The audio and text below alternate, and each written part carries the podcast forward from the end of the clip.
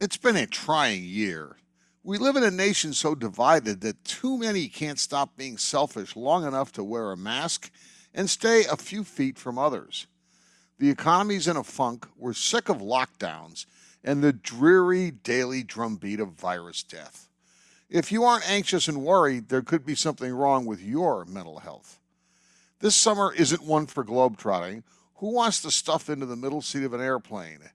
Yet we New Englanders are blessed.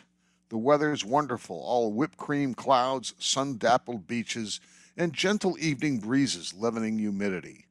You may not have the resources for a fancy getaway. You can still have a great staycation. Too many in our watery slice of the nation take for granted the loveliness around us. It's time to kick back, unplug the laptop. Some digital detox would be good for us all. Put anxiety on hold. Your problems will be back soon enough. Recognize that we all need a break from work and family routines. Stop incessantly checking your 401k. No one has to be wealthy to embrace the joy of a New England summer.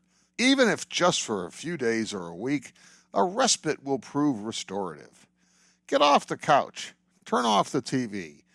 Get in touch with nature through hiking, camping, and cooking out. Explore our bike paths and sand dunes. Slather on some sunscreen, grab a book, and head for one of our sandy beaches. Lose yourself in a good read while listening to the surf crash, wheeze, and wash towards your beach towel. Have a fab lunch or dinner with native corn, steamers, or a lobster roll. Pick blueberries and maybe even freeze a few pounds you can savor on Thanksgiving. Go to a drive-in movie. What's old is new again. Get on a ferry and sail to Block Island, Martha's Vineyard, or Nantucket. Explore somewhere you've never been, a New Hampshire lake, a Vermont mountain, or Maine's Casco Bay. It's time to get acquainted or reacquainted with your surroundings. One of the virtues of where we live is that you can be deep in the woods or mountains on a tank of gas.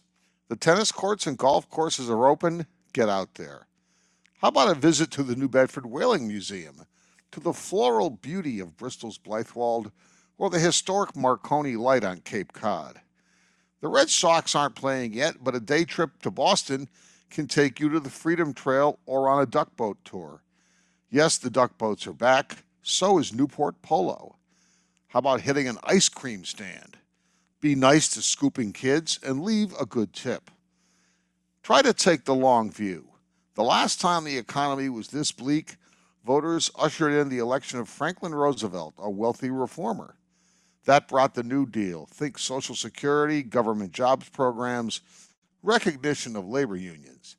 Then came the defeat of fascism and a spasm of economic growth that bred the largest middle class the world has ever known. Take a deep breath. Consider the words of poet Mary Oliver. I go down to the shore in the morning, and depending on the hour, the waves are rolling in or moving out. And I say, oh, I'm miserable. What shall I do? And the sea says, in its lovely voice, excuse me, I have work to do. Give yourself a break. You deserve it. I'm heading off to R&R in Vermont. See you in a couple of weeks.